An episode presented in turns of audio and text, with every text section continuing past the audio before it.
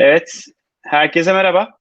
Ee, uzun Merhaba. zamandır böyle birçok bölümde bahsettiğimiz şu de- decentralized finance, e, merkezi olmayan e, finans değil mi? Doğru çevirdim ben bunu. Tweet atarken düşündüm biraz bu arada. Herhalde dağınık, dağıtık finans ya da Dağıtık finans diyen var, merkeziyetsiz finans diyen var, ademi merkezi diyen var. Ee, bir de e, İsmail Hakkı Hoca merkezsiz finans diyor. Aa o daha güzel. Yani herkes- o, da, o da güzelmiş. İsmail Merkeziyetsiz güzelmiş. finans diyorum ben. En çok okulda. Yani at yarışında sanki o biraz daha bir kafa önde finans. En çok bahsedilen o. Ee, bugün konuğumuz Turan Sert. Ee, Turan'la biz herhalde 3-4 sene tanışıyoruz değil mi abi? Bir Evet. tanışıklığımız. Hı hı. Ee, bugüne kadar aslında e, birçok alanda çalıştın ama son dönemde e, özellikle Medium postlarının büyük hayranıyım. Yani ellerine sağlık. Çok Tamam. güzel içerik üretiyorsun. Ben keyifle okuyorum, keyifle tüketiyorum. Ya inan herhalde 10 içerik okuduysam DeFi ile ilgili ve son dönemde bu konularla ilgili herhalde altısı senin yazılarındır. Ee, bir iki tane belki Türkçe iyi içerik üreten insanı okuma fırsatı buldum bugüne kadar. Eminim çok vardır ama e, daha çok e, yani İngilizce çok fazla kaynak var. Ama böyle Türkçe hap gibi böyle çok güzel anlatıyorsun. O yüzden büyük bir hayranlıkla takip ediyorum. E, çok teşekkürler geldiğin için. E, ederim. Arman'ın da gözü aydın. Yani e, çünkü, Sonunda blockchain konuları dönmeye başladık.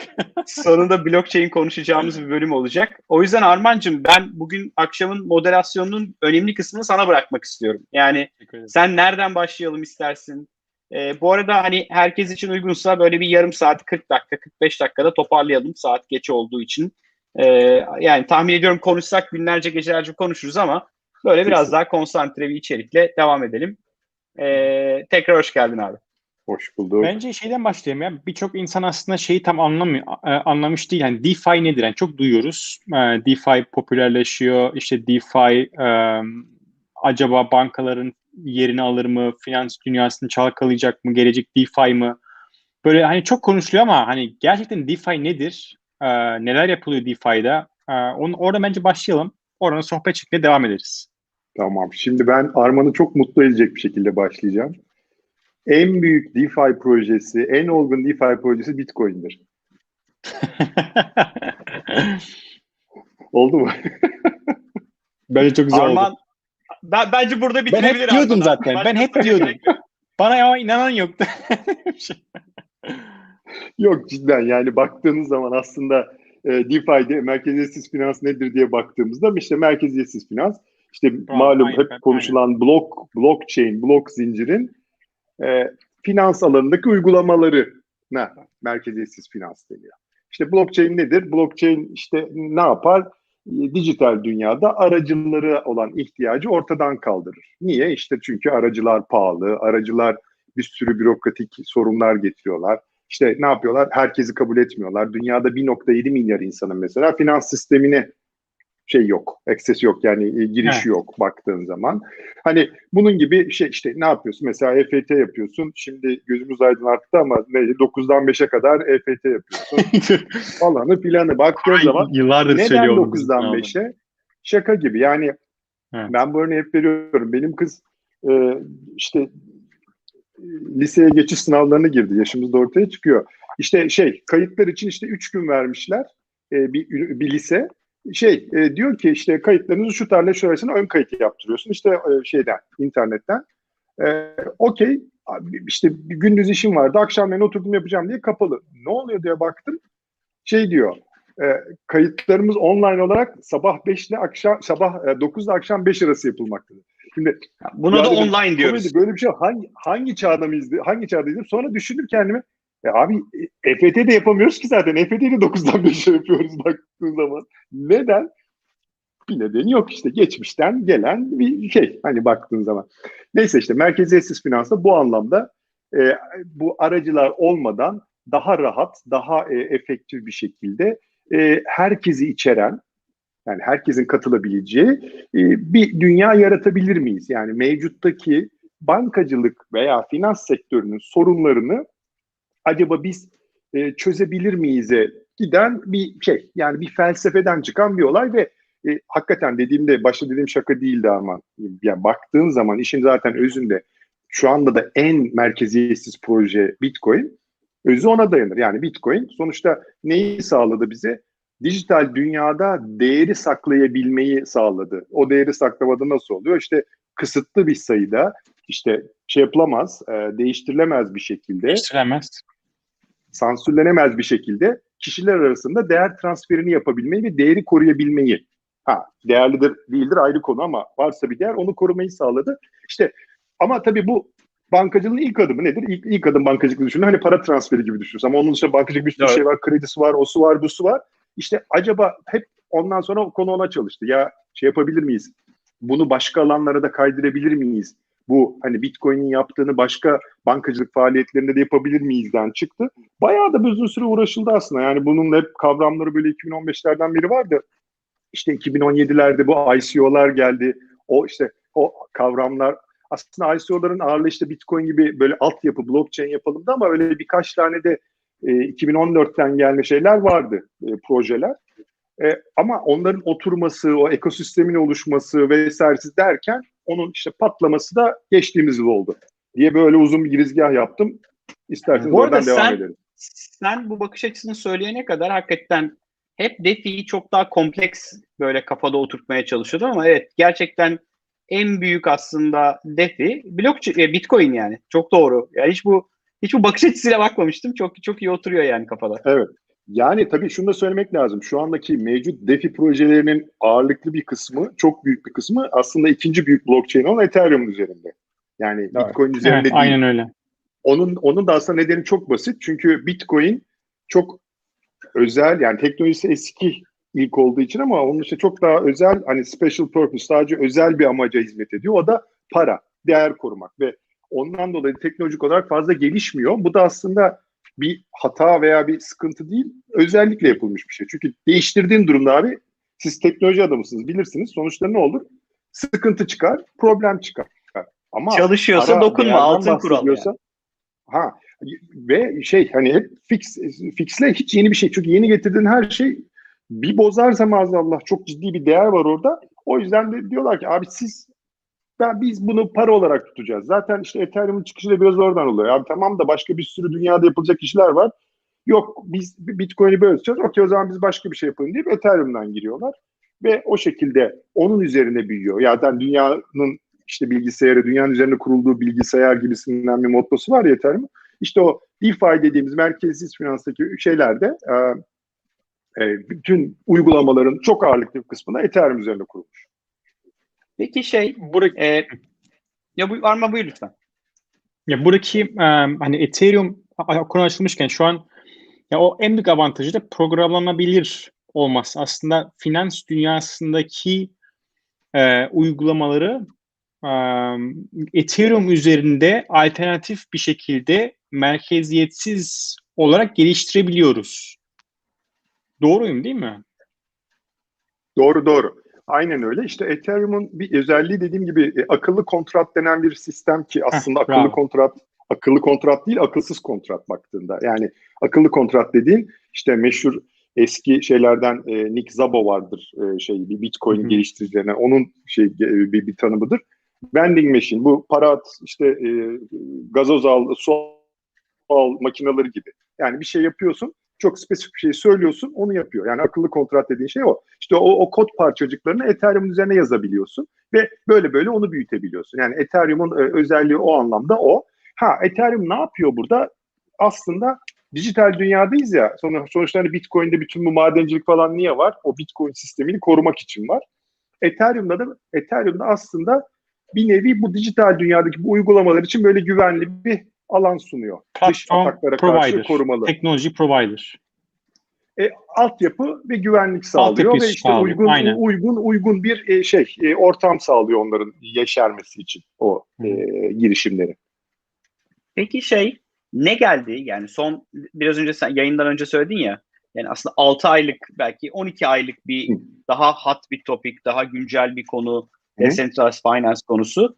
Ne yapılıyor artık? Yani biz bundan bir sene önce, iki sene önce daha az konuştuğumuz ama son dönemde Hı. ciddi bir hype yaratan aslında DeFi'nin içerisinde bir sürü uygulamalar, bir sürü farklı finansal, eski dünyadaki finansal enstrümanın burada hayata geçirilmesi Hı. nedeniyle aslında DeFi'yi daha sık konuşur olduk. Yanılmıyorum değil mi? Hı hı. Doğru doğru. Yani şöyle başladı aslında abi. Baktığın zaman e, hep öyle olur ya. Sonuçta insanlar hep aşina oldukları şeye doğru giderler. DeFi de o anlamda ilk başta mevcut klasik dünyadaki, klasik finanstaki araçlar nelerse onları böyle tekrar eder. Aynen. Onları replike eder, benzerlerini çıkartır gibi oldu. Ama tabii siz de biliyorsunuz ya normalde fiziki dünyada bir şeyler var. Dijital dünya bir sürü bir avantajlar getiriyor işte hızdır, esnekliktir, kolaylıktır vesaire gibi. Şimdi de DeFi'de aslında biraz ona doğru, DeFi ona doğru evrilmeye başladı. Yani artık onun üzerine çok daha normal fiziki dünyada olmayan ürünler de çıkmaya başladı. Ama Hı. şimdi Koray senin soruna geri dönüyorum abi. İlk ne vardır dediğimizde, yani neler çıktı dediğimizde ya DeFi'de aslında çıkan projeler içinde e, bir- birkaç şey var da bence en kritik olan şey e, MakerDAO diye bir proje çıktı. Du- Duydunuz mu bilmiyorum. Ya ben Anlıyorum. ilk duyduğumda bunu ilk yazdığım 2019'un Şubat ayında yazmışım. Bak yani geçen sene değil ondan önceki sene. Yani e, iki seneyi geçmiş. E, ya tamamen bir yazılımdan bahsediyoruz. Bir firma yok, bir şey yok, arada bir aracı yok. Bu sisteme Ethereum'unuzu kitleyip karşılığında e, borç alabiliyorsunuz, kredi alabiliyorsunuz. Yani kendi kendinize kredi yaratabiliyorsunuz. Ya ben bunu ilk duyduğumda böyle beynim patladı. Yani na- nasıl oluyor diyorsun? Evet oluyor. Yani adamlar öyle bir sistem yapmışlar ki adamlar yani ekip adamlar ve kadınlar tabii.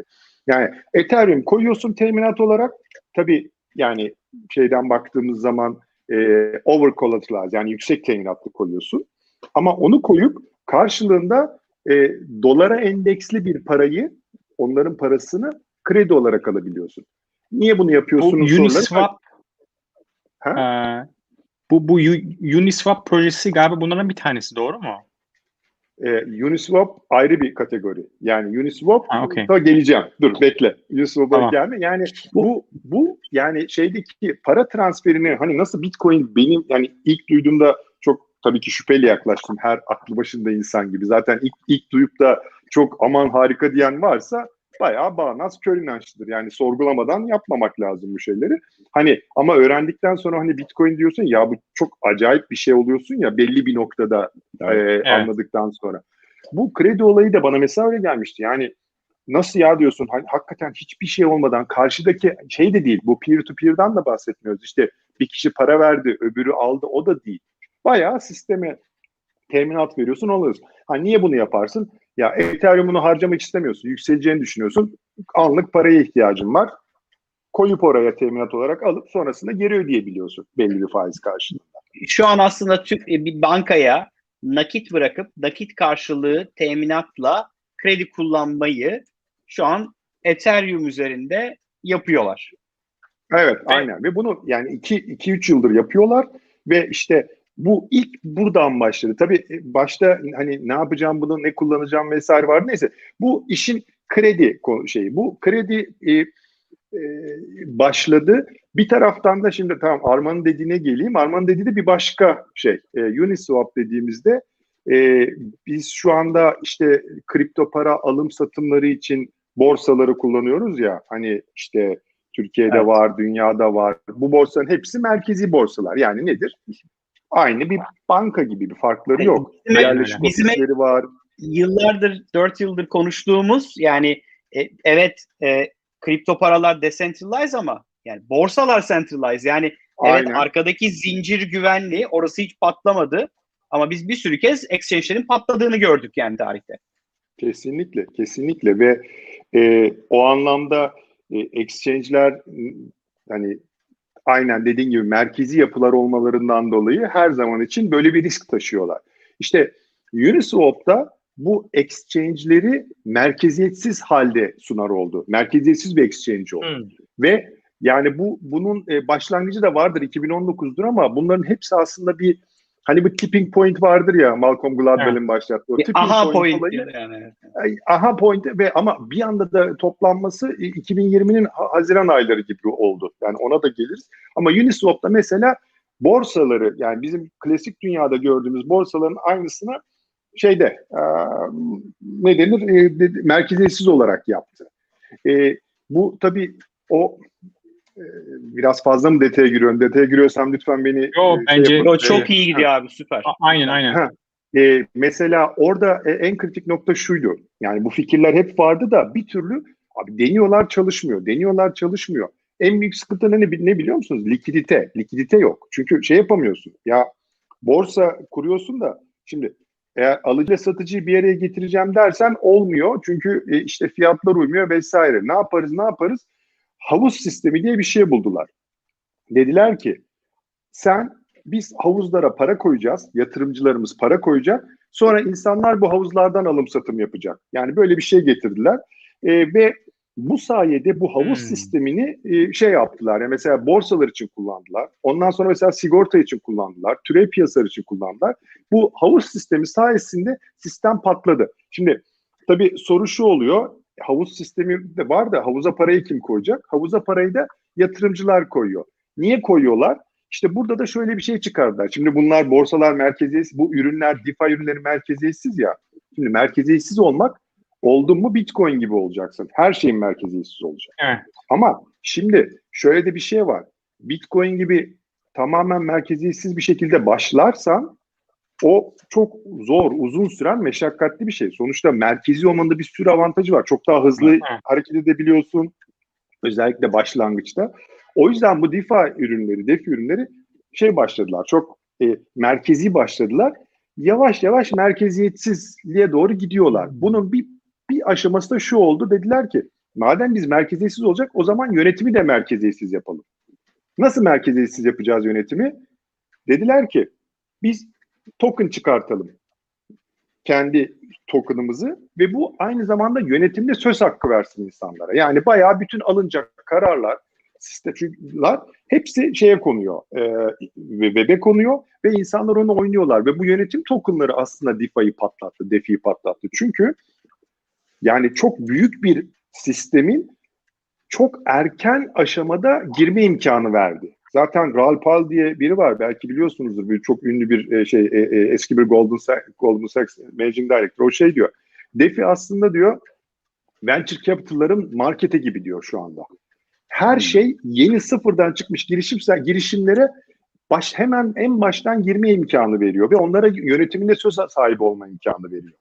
O nedenle böyle acayip bir son 6 ayda bir büyüme e, görüldü. Diyeyim. şey Yani yapayım. Ya, ha, Aslında abi. bu bu management tokenlar sayesinde o şirketin yönetiminde karar e, sahibi olabiliyorsun. Evet, Yani şey evet. bizim şu an şirkete yatırımcı alıp yatırımcıya board seat'i vermemizle aynı hikaye. Bir nevi öyle ama burada bu, bu yatırımlarda board olmadığı için zaten bunlar bir şirket olmadıkları için bir network, bir sistem oldukları için e, böyle bir şey e, çok daha e, onlar için e, çok daha uygun, çok daha yönetilebilir bir model oluyor baktığında. Ya Süpermiş. zaten bunu aslında şunu da düş- düşünmek lazım. Yani şimdi klasik finansın en büyük problemi nedir biliyorsunuz değil mi? En büyük problem emanet. Müşterinin parasını tutuyorsun. Ateşten gömlek giyiyorsun Doğru. ve sen başkasının parasını tuttuğun için e, ne yapıyor? Koruyucular, denetleyiciler herkes de üzerinde çok normal olarak. Ve bu Çünkü inanılmaz yani- bir maliyet yaratıyor sana. E tabii. aynen. İnanılmaz Ha, bir operasyonel maliyete sahipsin Yani yani. bankalardaki şu andaki o kanuni zorunlulukları yerine getirmek için tutulan insanları, sistemleri, bir şey. dışarı harcanan paraları düşünün. Yani deli gibi.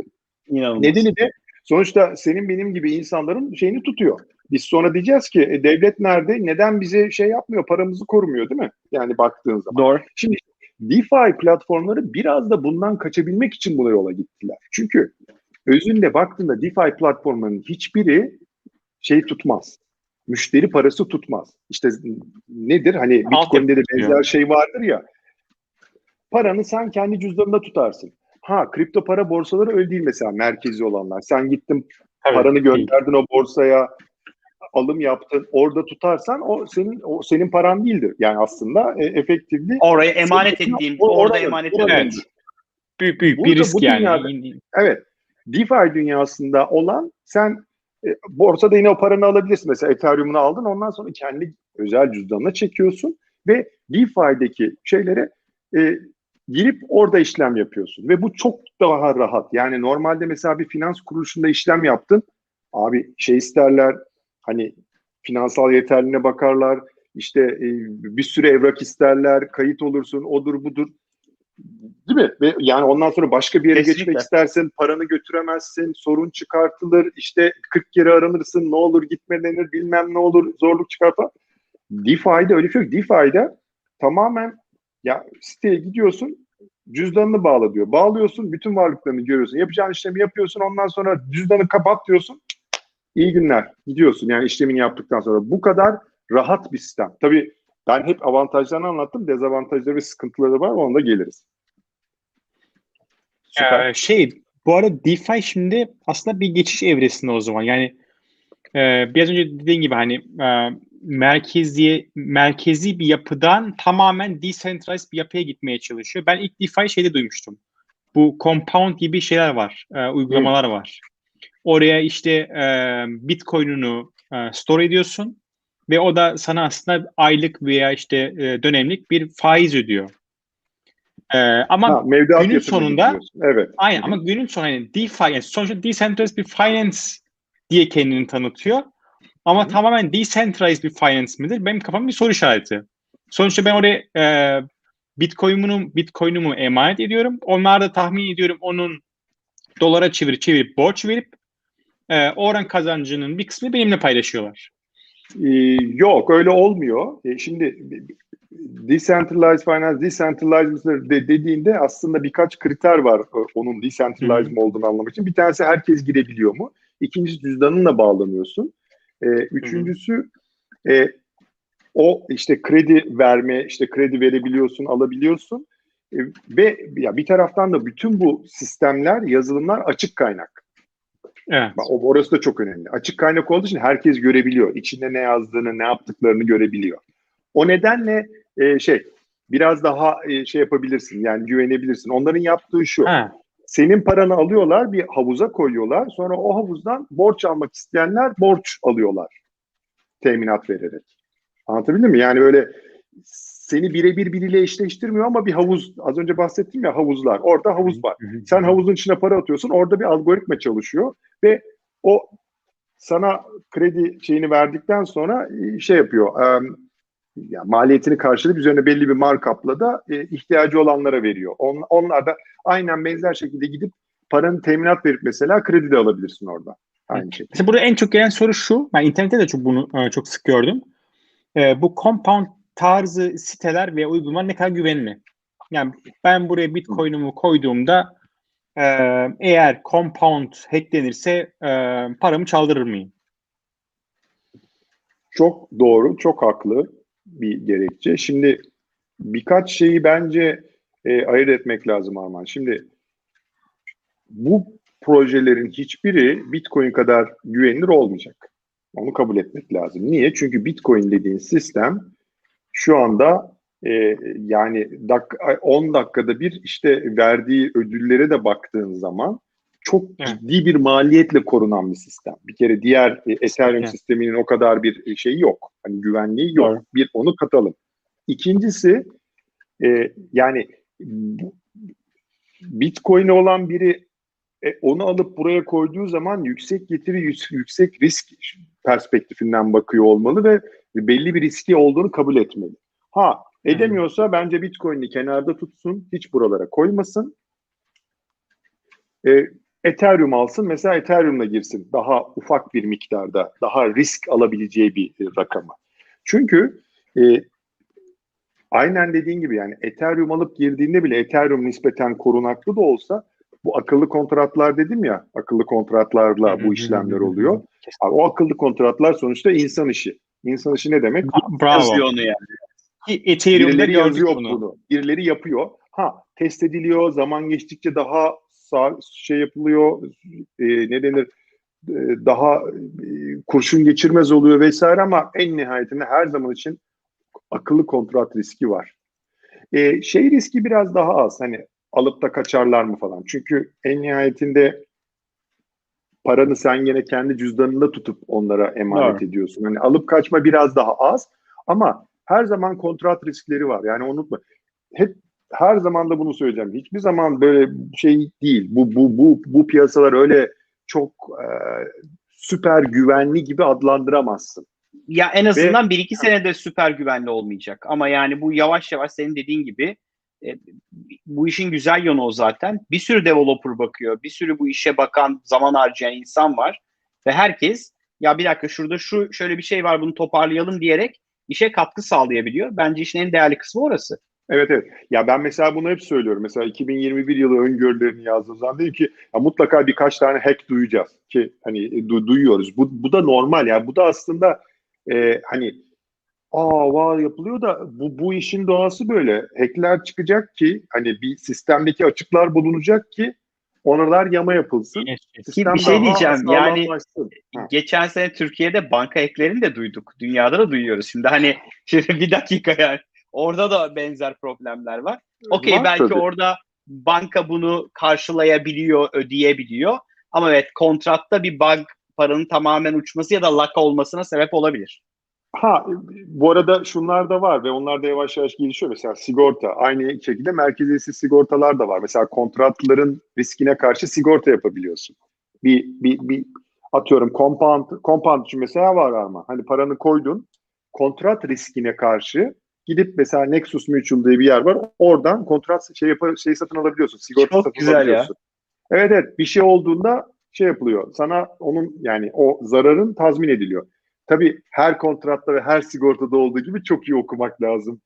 Neyi neyi kapsayıp neyi, Neyi kapsamadığını öyle her şeyi kapsıyor gibi bir durum yok. Ha bir yandan tabii işte ne oluyor? Kontratlar audit yapılıyor falan deniyor ama dediğim gibi yani hiçbir zaman böyle aa su tamam ya audit yapılıyor hadi hurra al bütün parayı gir gibi bir şey olmaması lazım.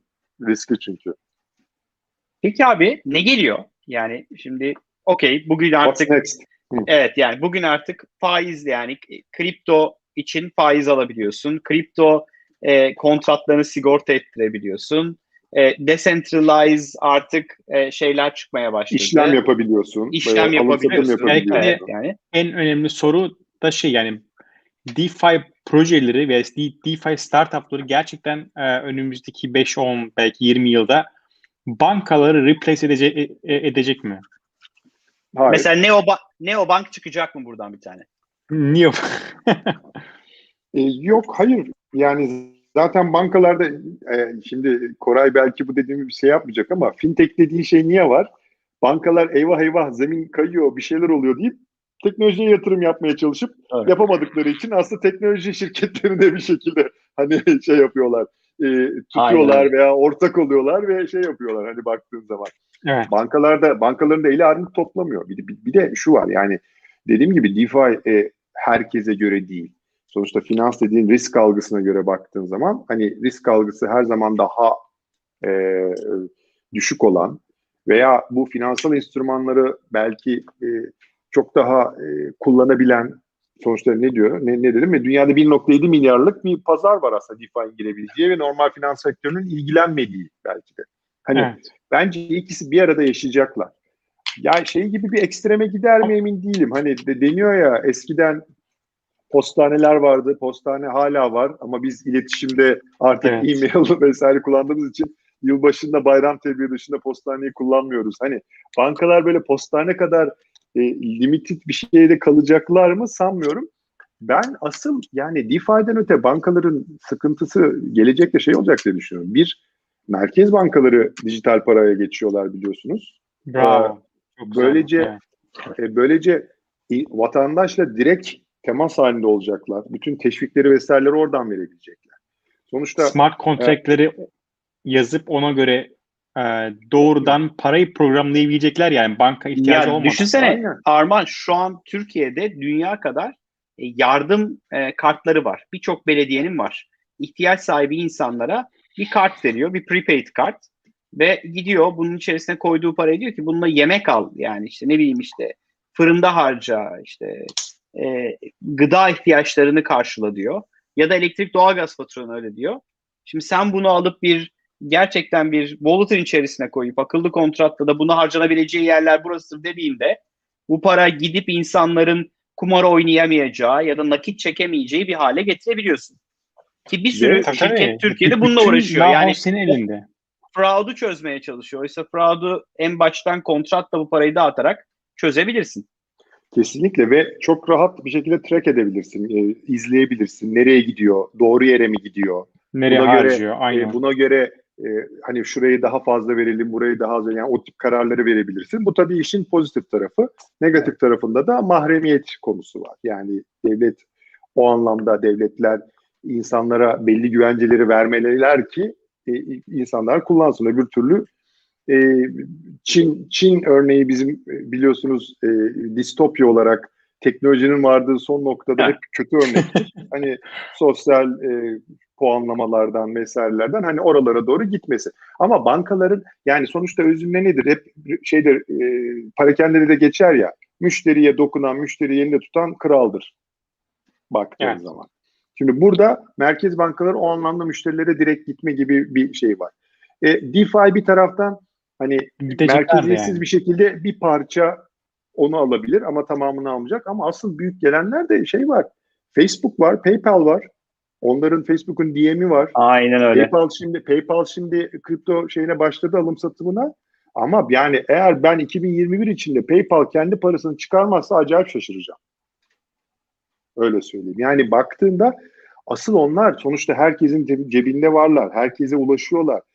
Teknolojik olarak da o, o üstünlüğü global bazda getirdiğin zaman çok daha farklı. Yani işte hani Herkes, ne oluyor? Türk yapımların yanında Netflix gelip de bütün global kataloğunu getirdiği zaman nasıl e, şey yapıyorsa hani belki birebir şey değil ama ben o yüzden bankaları şöyle olacağını düşünüyorum. Bankalar replace edilmeyecek. DeFi replace etmeyecek ama bankalar biraz daha e, Infrastructure'a dönecek bence ya. aynen Altyapı sağlayıcı. Yani aynen. bugün Ben fason üretim diyorum ona abi. Evet. E, Fason doğru. üretici Ele- olacaklar. yani elektriğin nerede üretildiğini ya da kimden aldığımızı şu an umursamıyoruz yani. Bir şeye basıyoruz ve çalışıyor.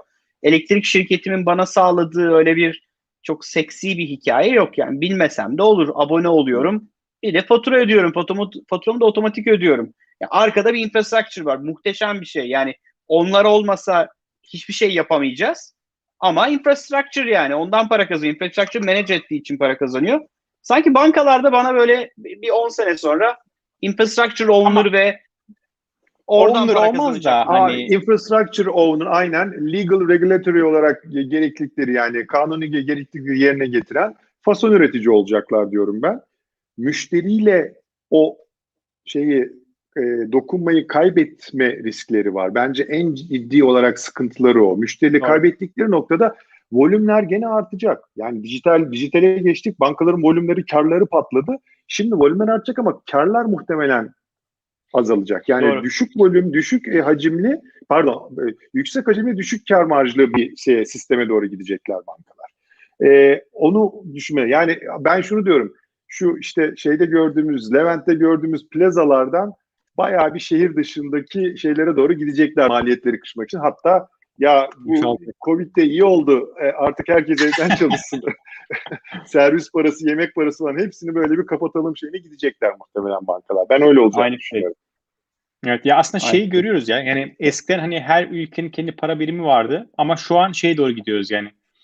Her kuruluşun kendi para birimi olabilecek. Mesela ben en son şey duydum. Amazon Meksika'da kendi coin'unu e, denemeye başlamış. E, bu da aslında şey gösteriyor. Yani büyük şirketler de aslında kendi coin'unu çıkartarak kendileri de doğrudan paraya dokunup e, bir şekilde değerlendirmek isteyecekler. E, belki ki. o coin'e gidip Amazon yani Am- Amazon'dan o coin e, yani satış yapanlar Amazon coin'i alarak başka bir yerde harcama e, yapabilecek. E tabii Arman düşünürsen müşteriyi elinde tutmanın daha güzel bir yolu var mı? Kendi paranı Kesinlikle. çıkar, müşterin onu kullansın, ona hediyeler ver. Ya bunu mesela kripto dünyasında şu anda çok net şekilde yapılıyor. Mesela kripto dünyasının en büyük e, şeyi e, borsası Binance'tır. Belki duymuşsunuzdur. Doğru tabii. Binance'in kendi parası var. Binance'in Aa, parasını evet. aldığında komisyonlar düşük oluyor. O parayı alıp işte para gibi tutup işte sonra değerlendirebiliyorsun falan. O kadar çok şeyler çıkardılar ki. Neden? Çünkü müşteriyi elinde tutmaya çalışıyor. Amazon'un Amazon'un da bunu yapmaması aynı şekilde e, güzel söyledi. Yani PayPal gibi. Amazon da bunu yapmaması zaten hatalı. Şimdi Meksika'da birkaç e, iş ilanı açtılar işte deneme yapmak için Evet, muhtemelen. Aynen. E, oradan onlar da yürüyecekler. Ben Ve yani şey- e, ticaret şirketlerinin de ya, kripto para ya da kendi paralarını şu anda düşünmüyor olduklarını sanmıyorum. Düşünmeyenler Bu arada galiba geride Left kalıyorlar. behind. Tre- Trendyol galiba bir Trendyol puan yapıyor galiba. Geçen eşim alışveriş yaparken gördüm. Ha. İade ettiğinde Trendyol cüzdanına iade ettirirsen ekstra bir indirim mi veriyormuş? Yani e, kredi kartına chargeback etmeyeyim de parayı sana Hmm. geri göndermeyeyim. Burada tutayım. İşte buradan harcarsan ekstra yüzde bir indirim yaparım gibi modeller kurmuşlar. Çok mantıklı. Yani E, Tabii. bu da bu da evet yani decentralized değil ama bir çeşit finansmana gitmiş yani gördüğüm kadarıyla. E tabii o chargeback'ler, o komisyonlar vesaireler onun yerine nasıl olsa sen benim sürekli müşterimsen hem de seni Tabii. tutabilmek, sonraki satışlarında en azından e, içinde olabilmek için bir de ekstra Abi- benefit verdiğinde müşteri Tabii. memnuniyetini düşünürsen A- ayda ayda bir buçuk yani e, bir aylık vadede yüzde bir buçuk bir nokta altı kredi kartı komisyonu ödüyorsun. Trendyol'da olsa da ödüyorsun bunu. Şey yani Süper, ama parayı gönder gönderip orada tuttuğunda o kolonel paradan bir, bir saving'in var ve volüm o kadar büyüyünce o 10 binde birler inanılmaz bir para haline geliyor. Tabii, tabii, tabii, kesinlikle. Yani şeyden ben bekliyorum bir de. Hani Apple'dan bekliyorum. Apple çünkü finans zaten dünyasına girmiş durumda. Ee, Hmm. Apple kredi kartı çıkarttı, e, cashback'i çıkarttı. Ee, Birçok farklı alanın aslında finansal enstrüman, enstrümanında başladı. Şu an hani belki de Hmm. e, hani eksiklerin bir tanesi yine bu şey hani kendi coin'unu yaparak e, farklı DeFi app'ler e, sağlayabilirmiş gibime geliyor. Ve bunun içinde ciddi bir altyapısı ve finansmanı da var. Evet, orada tabii sıkıntı şu oldu yani Facebook bunu çıkaracağını ilan etti ve e, ettiğinden beridir e, başı şeyden kurtulmadı. Yani kongreye çağrıldı, senatoya çağrıldı, Mark Zuckerberg işte projenin başındaki Dave Marcus hepsi sürekli oradalar. Çünkü yani çok normal olarak Amerika'da ki dünyanın yüzde seksen ticareti dolar üzerinden deniyor. Sen şimdi çıkmışsın Bravo. orada sepet yapacağım diye İsviçre'de bir foundation kuruyorsun, işte şey vakıf kuruyorsun, e, bir şey yapıyorsun. Ne yapıyorsun sen dedi. Sonra mesela Facebook bu, bu işte 2019'da oluyor. 2019 sonlarına doğru. Geçtiğimiz yıl içinde zaten Facebook yavaş yavaş böyle rotayı kırmaya başladı. İşte sepet yapmaktan işte dolara bazlı bir tane yapacağım, euro bazlı bir tane yapacağım demeye başladı. Ondan sonra Facebook'un e, işte Chief Legal Counsel'ı bir şey, iki üç tane çok şey e, yüksek e, seviyede a, Amerika'daki CERN var ya bu şey e, kara parayla e, şey yapma Evet, e, evet. idaresi. Bizdeki masak gibi. ha, çok üst düzey birisi Chief Legal e, Counsel olmak üzere 3-4 kişiyi aldılar şeye. E, Facebook'un bu, bu projesine Libra edişini Mesajı verdiler yani. Yani Amerika orada dedi ki hani sen merkezi bir yersin, senin ofisin var, senin neyine? Hadi Bitcoin merkeziyetsiz çok fazla bir şey yapamıyor da sen böyle ne yaptığını zannediyorsun dedi. O anlamda hani yapılacak e, projelerin bir nevi yani Amerika'nın şeyinden geçmesi lazım ki zaten Amerika şu anda ilk olarak da ondan başladı. Yani bu stabil paralar var duymuşsunuz Amerikan dolarına Evet, evet. baz olan işte Tether en çok bilineni. Evet. Ee, ama mesela Amerika Tether'i hiç sevmiyor. Çünkü Tether Amerika'da değil Panama'da kurulu bir şey. Arkasında ne olduğu belli değil. Yani o yüzden Merkez Bankası dijital paraları diyoruz. Amerika'dan mesela hiç ses çıkmıyor. Çin haldır uldur gidiyor. Vatandaşlara Evet, dağıttı evet. paraları Evet, evet. Evet, şeye aynen. başladı. Denemeye Amerika başladı ama- onlar. Evet evet Amerika ama kendi regüle eden bence özel bir şekilde çıkacak buna. Yani şimdi USDC diye Biliyorum. bir şey var. Circle Pay. Onu mesela Amerika yumuşak yumuşak kabulleniyor gibi. Şimdi yeni kanunları da ona göre çıkartıyorlar. Hatta o, o şey de çok ilginçtir. E, lafı biraz uzatıyorum ama Yo, şeyde abi, çok güzel. Venezuela'da biliyorsunuz Venezuela'daki Maduro hükümeti Amerika'nın karşıt olduğu bir şey. Sonuçta Evet. savaş sisteminde falan da değil. Bir taraftan da muhalefet, muhalif bir hükümet var. İlk e, Amerika'da Maduro'nun hesaplarına da el konulmuş durumda.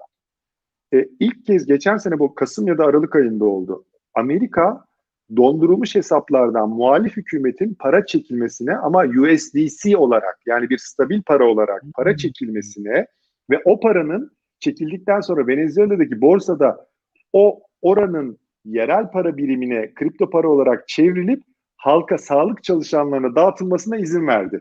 Yani Vay be. dolayısıyla Abi, Amerika aslında paraları kabul etti. Evet. Çok çok çok Ama büyük bir hareket sessiz ya. sedasız bir şekilde bunu yaptı. Bu bayağı haber yani şey değil böyle duyum falan değil. Bayağı haber yani baktığınızda. sonuçta geliyor. Bunlar geliyor. Yani e, şey yapıyor. Amerika'da yavaş yavaş o yarışın içine gidiyor. Peki Yok, kaçınılmazsın zaten.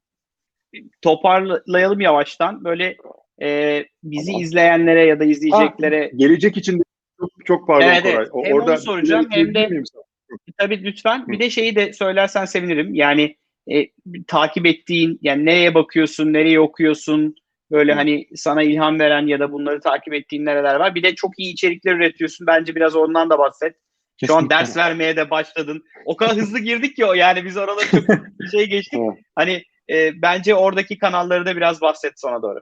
Ee, bahsedeyim ya şimdi e, DeFi DeFi şöyle e, onu hani çok kısaca bahsetmeye başlamıştım ama dediğim gibi klasik dünyadaki aslında kullanılabilecek ürünlerin olabildiğince DeFi yani merkeziyetsiz yapılabilecekleri yapmaya başladılar. E tabi haliyle birebir ekmeğini toptan alacak Arman'ın o kaygısı o kaygısı demeyeyim de o düşüncesi çok olacak mı emin değilim çünkü yani normalde bir kredi verdiğinde işte kredi çeki var, işte e, mahkemelere gidebiliyorsun, işte tem- fiziki varlıklara teminat koyuyorsun vesaire gibisinden o dünya devam edecek zaten yani o gidecek.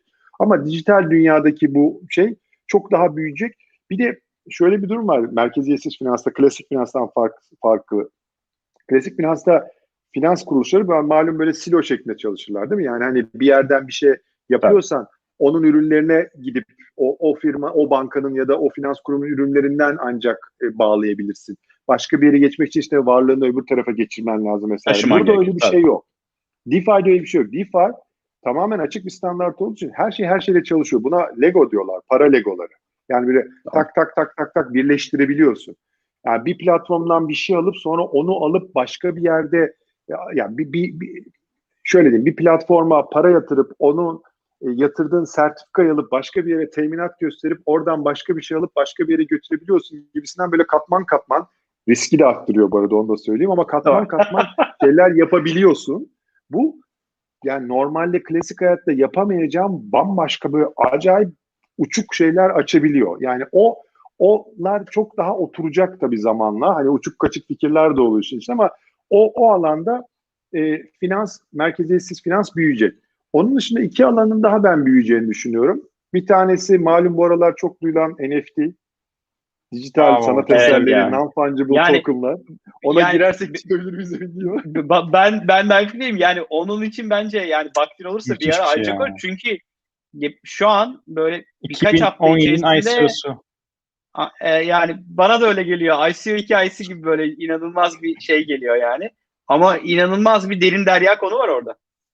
Çok çok yani o e, e, özellikle sanat sanatçı tarafında yani gidiyor şu anda. Hani ilk o orada çıktı ve orada şu anda duyuyoruz ama aslında baktığında hani uygun koşullar olduğunda fiziki dünyanın bir şekilde dijital dünyaya aktarılması konusunda çok farklı olanaklar açıyor. Daha yeni yeni görüyoruz onu. Hani daha çok orada yani DeFi 6 aylık diyorsam o 3 aylık belki hikaye. Hani orada Evet, çok büyük evet.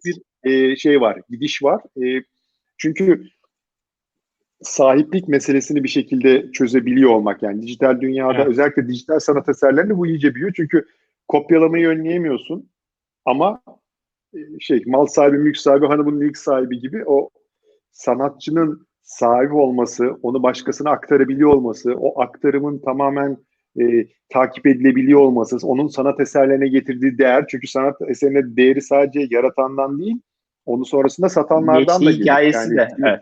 hikayesi de önemlidir. Onun dışında sanatçılar için korkunç bir şey getiriyor. Yani büyük bir pazar açışmasının yanında e, mesela akıllı kontratlar dedik ya onlara mesela sanatçı şey yazabiliyor. Ben bunu sana atıyorum bin dolara satıyorsam sen bunu gidip de yarın beş bin dolara satarsan o sattığın karın yüzde onunu ben alacağım diye akıllı kontrata yazdığında ondan sonra hiç telifle melifle uğraşmıyor. Sattı mı? Zaten akıllı kontrat o aradaki farkı yüzde onunu çat sanatçıya Royalty'yi gönderiyor. alıyor. Sanatçının hesabını otomatik yapıyor. Muhteşem bir şey ya. Harika bir şey. ya, yani. Olacakları. Şimdi Yani müzik olabilecekleri. sektörü, müzik sektörü. Müzikte de öyle. Müzikte de öyle. Aynı şekilde. Yani bu çok bambaşka yerler açıyor. O yüzden mesela NFT pazarı çok büyük büyüyecek pazar.